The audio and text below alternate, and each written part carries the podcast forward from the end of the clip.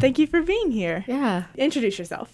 I'm Professor Patrice Foster, and I teach theater. And you are the director of All the Natalie Portman. I am, yes. And when this airs, it will be opening night. Oh, okay. um, Thursday, September 28th. And so, for people who might not know what it means to be a director of a show, Mm-hmm. kind of talk us through that.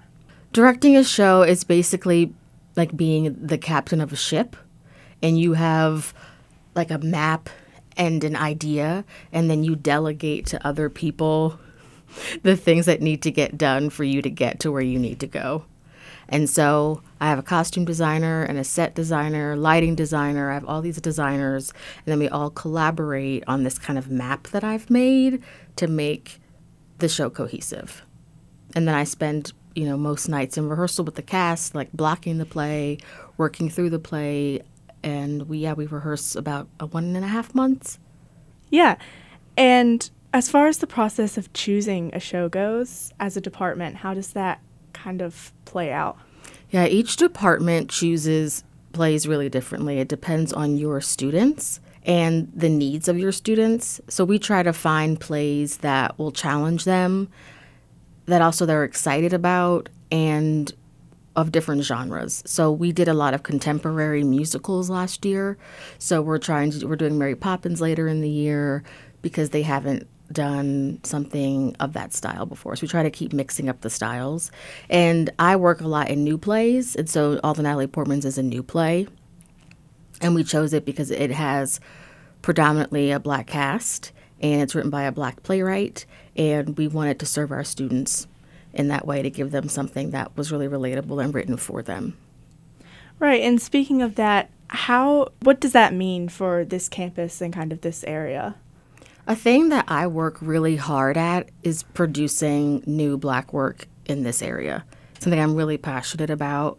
I love new play development. I think new plays obviously are the future of theater. You, you know, how many times can we do the old plays, right? And in an area where representation, where there's not as many black stories as there are stories of other ethnicities, for me, it feels super important to be doing these kind of plays and bringing awareness and having people see themselves on stage when they typically don't get to see that. And what are the challenges that come with that? The challenges are making sure that you meet the needs of the students and your department and also the area. so it's it's like really tricky to figure out like a play that can do all of those things and also serving your audience. And our audience is mostly families of our students and students of the college.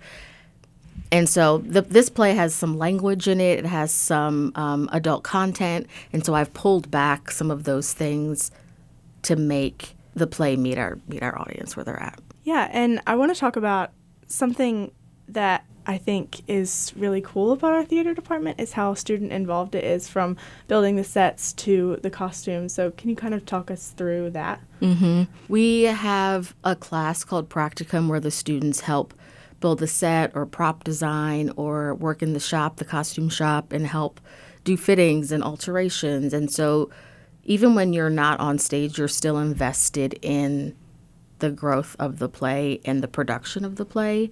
And then when you are on stage, you also still have to do load in hours and you have to make sure the set gets built and you have to help hang lights. And so, because we're a liberal arts college, it's super important for our students to not only be on stage, but also know how all the aspects of it work. And this show is going to be in the black box. How do you gauge what stage a show is going to be on? That is such a good question. it basically is what are the needs of the MCA? If there are things happening, we have to go around different calendars. There's so many calendars. It's all about calendars.